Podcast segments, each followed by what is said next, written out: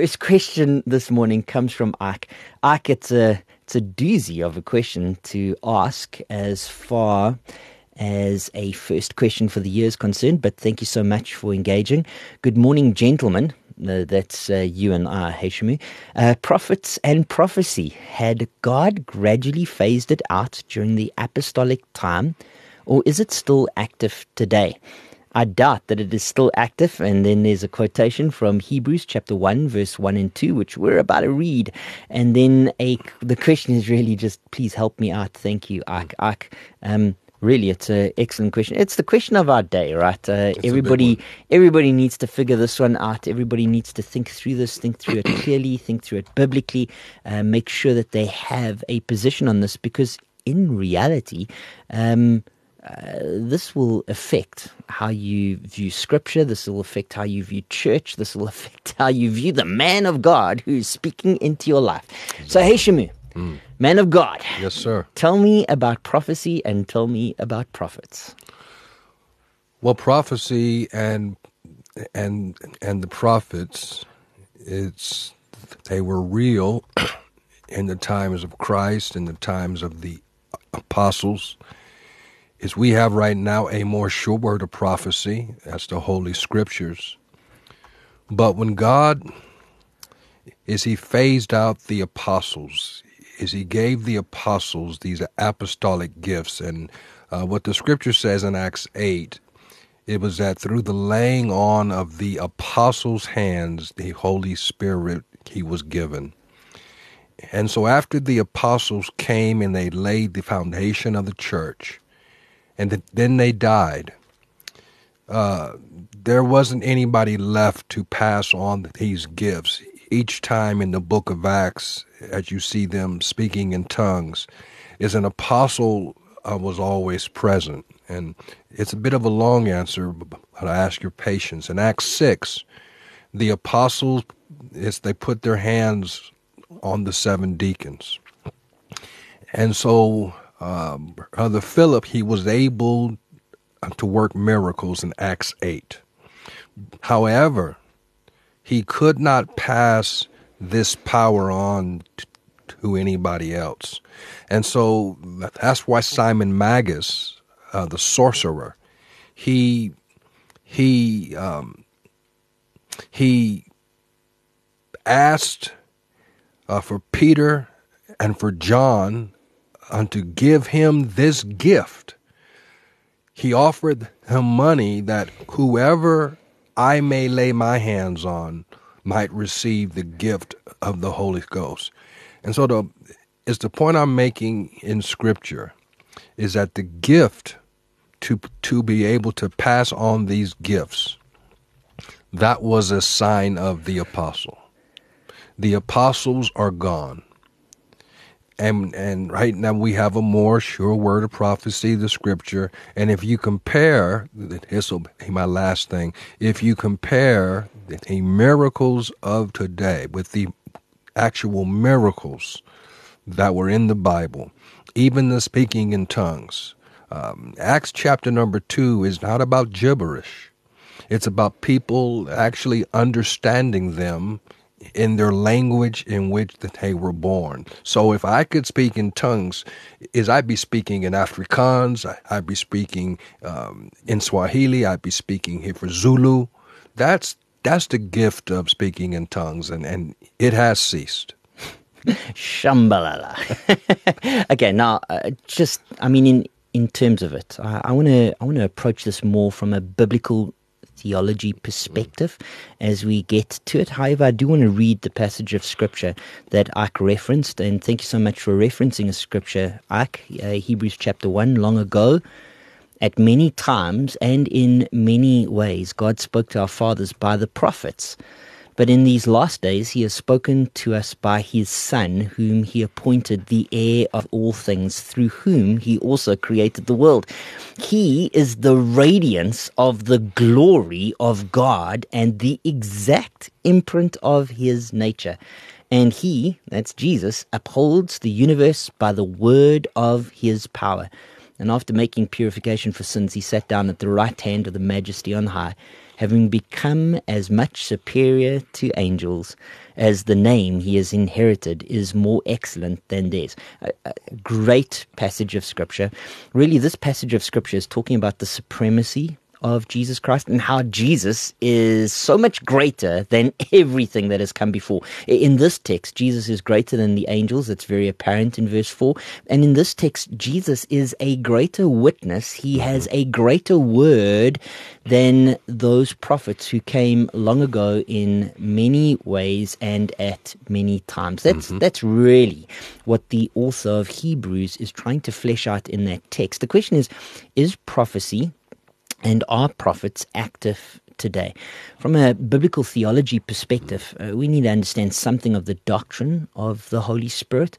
Um, we would start off in terms of thinking of the Spirit by recognizing that there's one God, and that one God is uh, is in three persons: Father, Son, and Holy Spirit. In, in terms of the Holy Spirit, He is a person. He has intellect. He has emotion. He has will. In terms of what He does in His personhood, He was active in creation. He is active in revelation, uh, and that is in terms of revelation. I'm talking about the actual Word of God. He is active in salvation by convicting, by regenerating, and by preserving those who are saved. And then he is active very specifically in sanctification. Now, sanctification is a big word. It really just means set apart, um, holy. Mm-hmm. Um, it's very attached to that word holy. How is the Holy Spirit engaged in sanctification? Well, he is engaged in contending.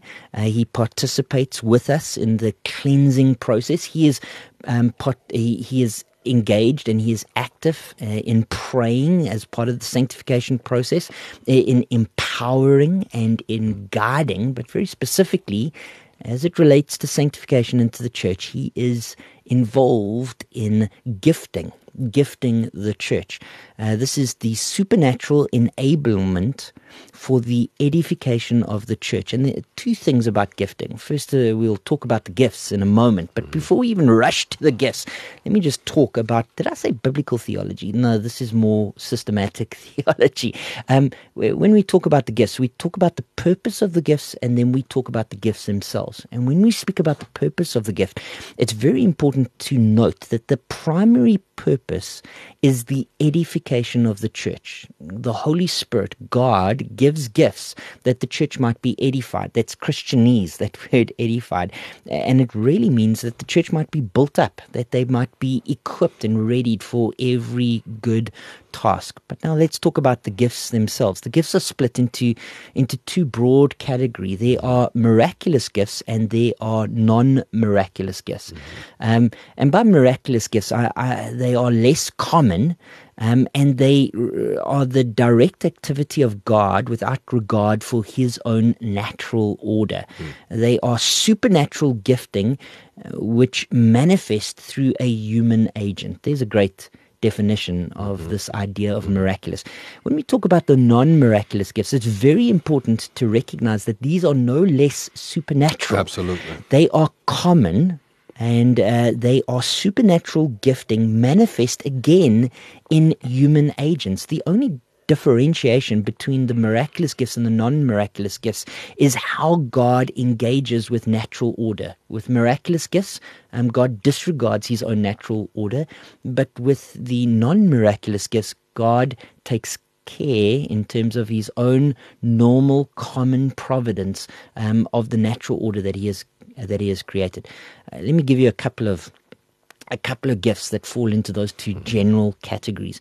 You have the gifts of healing is miraculous. The gifts of performing miracles is miraculous. The gifts of prophecy is miraculous. Distinguishing between spirits is miraculous. Different kinds of languages is a miraculous gifting. The interpretation of languages is a uh, is a miraculous gifting, and the gift of apostleship is a miraculous gifting. You go, hang on, wait a minute. Apostles are people, and the apostles is an office is the apostles a gift? Well, in actual fact, this is a comprehensive list of all the miraculous gifts as they are defined in 1 Corinthians chapter 12 verse 8 to 10, 1 Corinthians chapter 12 verse 28, Ephesians chapter 4, verse 11, Romans chapter 12, verse 6 to 8, and 1 Peter chapter 4, verse 11. Those five scriptures contain everything that we have in terms of listing the gifts in the local church. And those are all the miraculous gifts that appear in those lists. The non miraculous gifts, as I have defined the word non miraculous, uh, amount to just six gifts the message of knowledge or teaching, uh, the gift of faith, the gift of helping, the gift of managing, some evangelists, so the gift of being an evangelist, Shami, we might pick that up a little bit later, mm. and then the gifts of service, which includes exhorting, giving, lending, and mercy.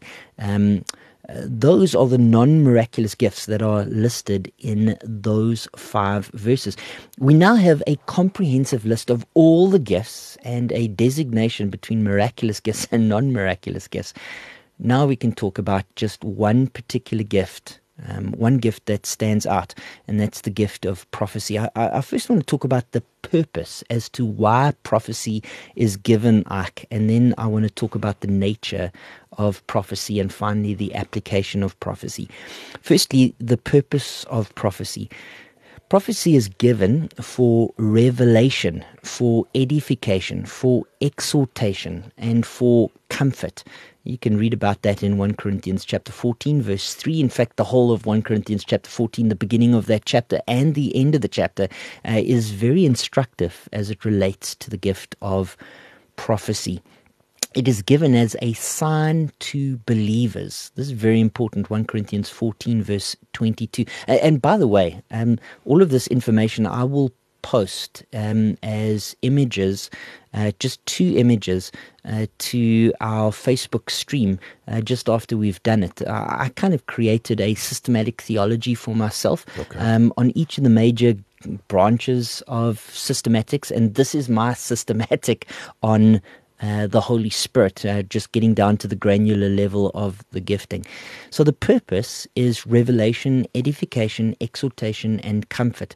But what's the nature of this particular gift? Well, it is declarative declarative, it is proclamatory, it is a forthtelling, it is authoritative foretelling. Mm. It's one of those two things. It is either declarative forthtelling, in other words, telling the future, or sometimes prophecy, depending on its use in a particular text, is authoritative foretelling. Um, so, forthtelling, uh, the prophet stands before God's people and he tells them what they must do in light of revealed scripture, um, what they must do in terms of responding to God, his person, and his actions.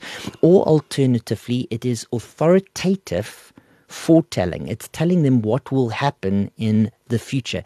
And it is a foundational gift. This is really important. And I'm going to quote, um, I'm actually just going to read them, uh, three passages of scripture to that effect in order to just demonstrate the foundational nature of the gift of prophecy as God gave it to the prophets. Now, the, the first um, passage of scripture, which I am going to be quoting from, is from Ephesians chapter 2, verse 20. Uh, it's not difficult to understand this passage. It says, built, and it's the church, built on the foundation of the apostles and prophets, Christ Jesus himself being the cornerstone. Hey, Shami, as a question, how many times do you build a foundation? Only one time, Only one time. you build a foundation once. Built on the foundation that is a once off activity of the apostles and the prophets. In uh, Jude, uh, chapter 1, verse 3, it actually didn't come up on my Bible as I typed it in because you have to put in chapter 1 for Jude, even though Jude only has one chapter. but uh, in Jude, chapter 1, verse 3, uh, another great passage of scripture, it says, Beloved, uh, and yeah, the brother of Jesus Christ is writing to the church. He says, Beloved, although I was very eager to write to you about our common salvation, he sounds like you and me. We just love to talk about the gospel. I found it necessary to write appealing to you to contend for the faith that was once for all mm-hmm. delivered to the saints. How many times is the gospel going to be delivered? It's only one time. Can the gospel change? No, sir. No, sir. Um, and so there we've got this idea of foundation again in Jude chapter 1, verse 3. And then lastly in 2 Peter chapter 2, verse 1.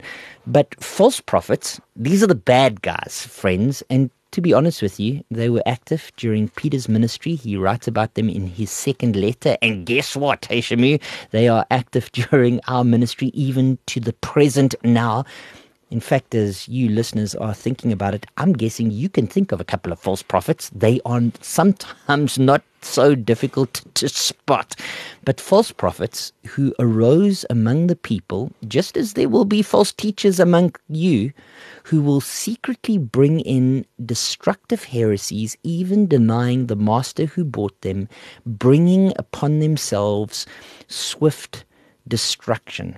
Maybe just hit the pause button and, recap where we are. We spoke about the Holy Spirit. We kind of gave a, a very high level systematic of who the Holy Spirit is, ending in his role in sanctification, particularly as it relates to the gifts, which we said were for for edification. Mm-hmm. The gifts, we said there are two types of gifts. There are miraculous gifts and there are non-miraculous gifts. And there are only five passages which list out the gifts. And by the way, maybe to say each one of those five passages, none of them is the same in terms of the way that they list. And so I'm absolutely convinced that the gifts lists that we have in Scripture are indicative rather than prescriptive of the gifts. I think that there is a multiplicity sure. of mixes and the way that the Holy Spirit puts those together. But then we spoke about prophecy in particular. We said its purpose was revelation, edification, exhortation, and comfort. We said its nature was either declarative forthtelling or authoritative foretelling, and we said it was a foundational gift.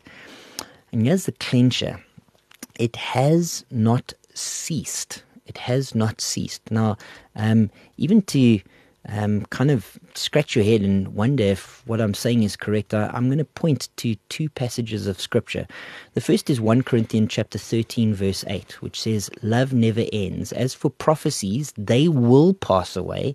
As for tongues, they will cease. As for knowledge, it will pass away.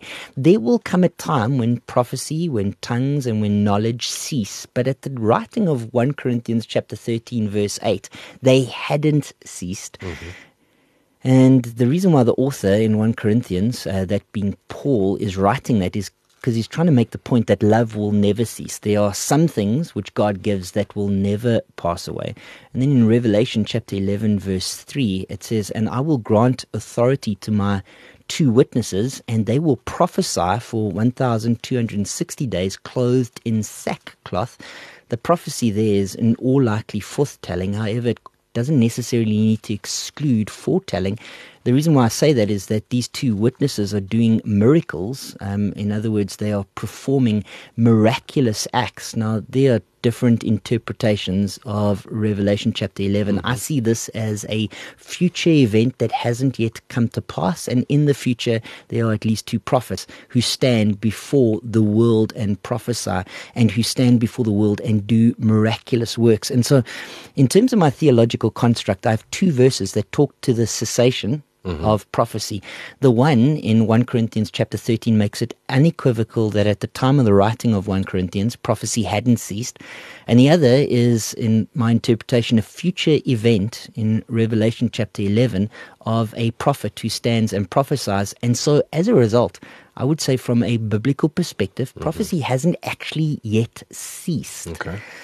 Now you scratch your head and you go, but hang on, wait, Mark, you call yourself a cessationist. What does that actually mean? Before I give my answer, and Ike, this is a very, very long answer, but I do think I need to justify it and explain it um, very carefully uh, before we step away from it. Uh, let me give the application of prophecy. Application of prophecy is God's desire to reveal himself to us as demonstrated in his Son and in his Word. That's the application of prophecy. God desires to reveal himself, and that is demonstrated in two ways his Son and his word. So, what do we do then with this idea that prophecy A in 1 Corinthians 13 hadn't ceased? Prophecy in Revelation chapter uh, 11 uh, is still going to happen. And yet, I call myself a cessationist. Um, what do I mean? Well, I'm a pragmatic cessationist. I'm a pragmatic cessationist. As I look around me, as uh, in the in what we can call the dispensation of the church, a, a time where mm. the church is interacting. And this is post the, the, the time that Jesus came, post the time that the apostles ministered. In this age, as I look around, I do not see the gift of prophecy um, active. I just don't. I don't see prophets acting as they do in God's word. Um, declaratively forthtelling. I see that in the ministry of pastors, and there's a sense that the prophetic ministry in the pulpit is a prophetic ministry of declarative forthtelling.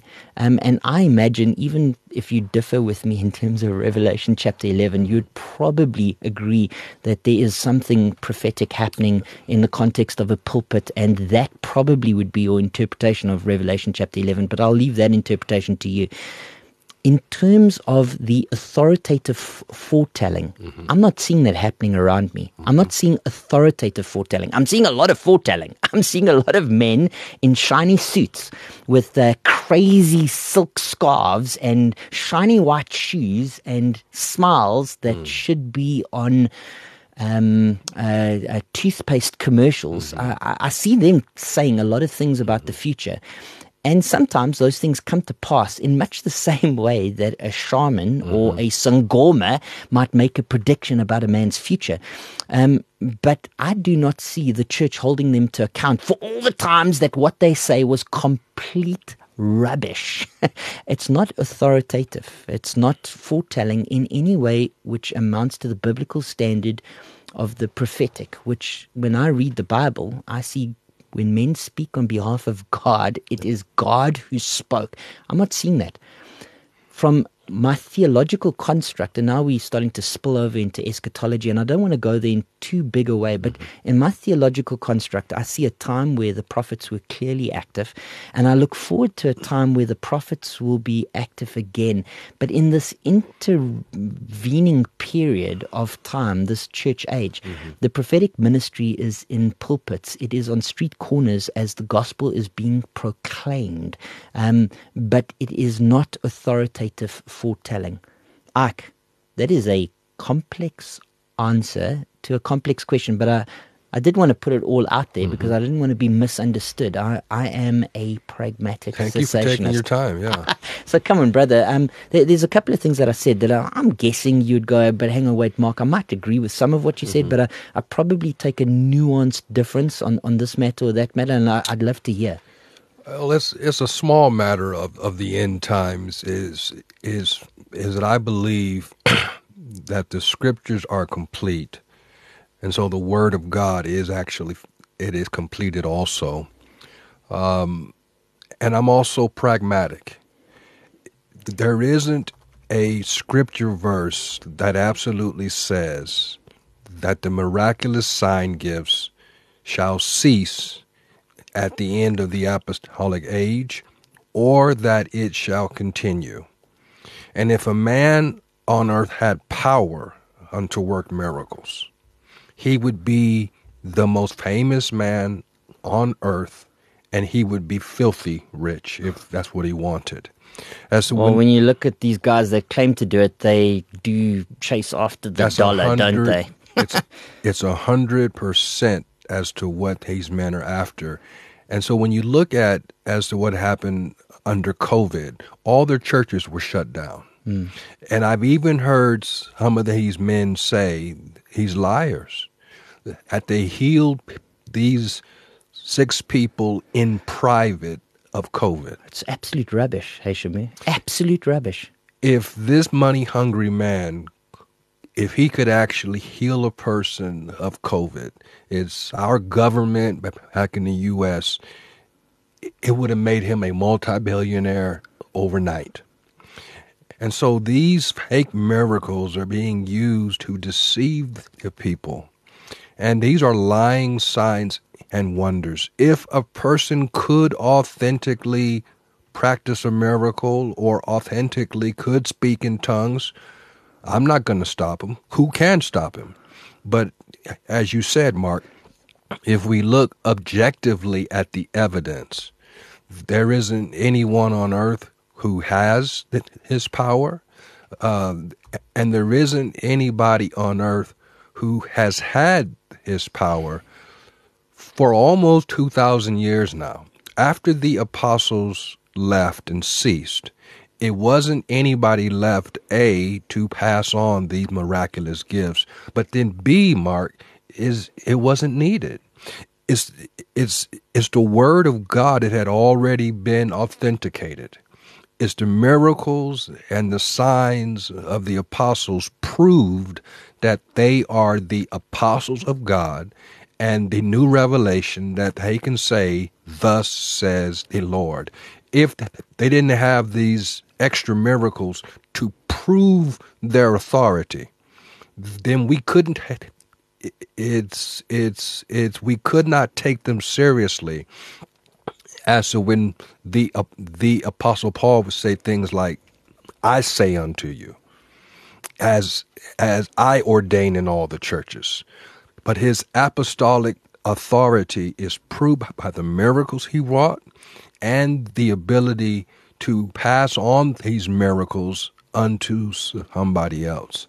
Uh, the Apostle Paul said, I speak in tongues more than you all. He could preach his gospel, it, it, it was all over in the known world.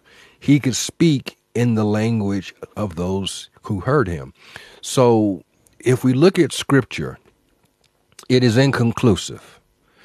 If we look at the world of the miracles that are being purported as the signs of God, is we see that they are clearly not. Mm. If we look back hmm. again mm. in Scripture, then we can see there's a way that God has shown us these apostolic signs is they served a purpose and the purpose it has been completed and that me and you we have a more sure word of prophecy i have on this table the completed and the final actual word of God. Then, lastly, as as to with regards to uh, the Revelation um, eleven, if I am wrong, and there are actual two witnesses that come and speak for God, and they call down the fire out of heaven. Come on now, it will be evident, and I'll, I'll I will agree with it. It'll no, be because you because you would have been raptured ahead of time, brother. now, now on that, since we've opened up a can of worms that we're going to have to hit the pause button on, we're going to be going to a song break. When we come back, we're going to continue with your questions and answers. Glenn, I see your question. Others, I see your questions. Guys, thank you so much for getting them in. I hope that you enjoyed that conversation at least. And um, in terms of the systematic, I said that I would put it up on the stream on Radio Pulpit. Unfortunately, I can't actually put images into the comment section, and so I have posted it to my own Facebook page. Um, I've said my systematic of the Holy Spirit. It is at Pastor Mark Penrith. You can go and take a look at my own systematic there.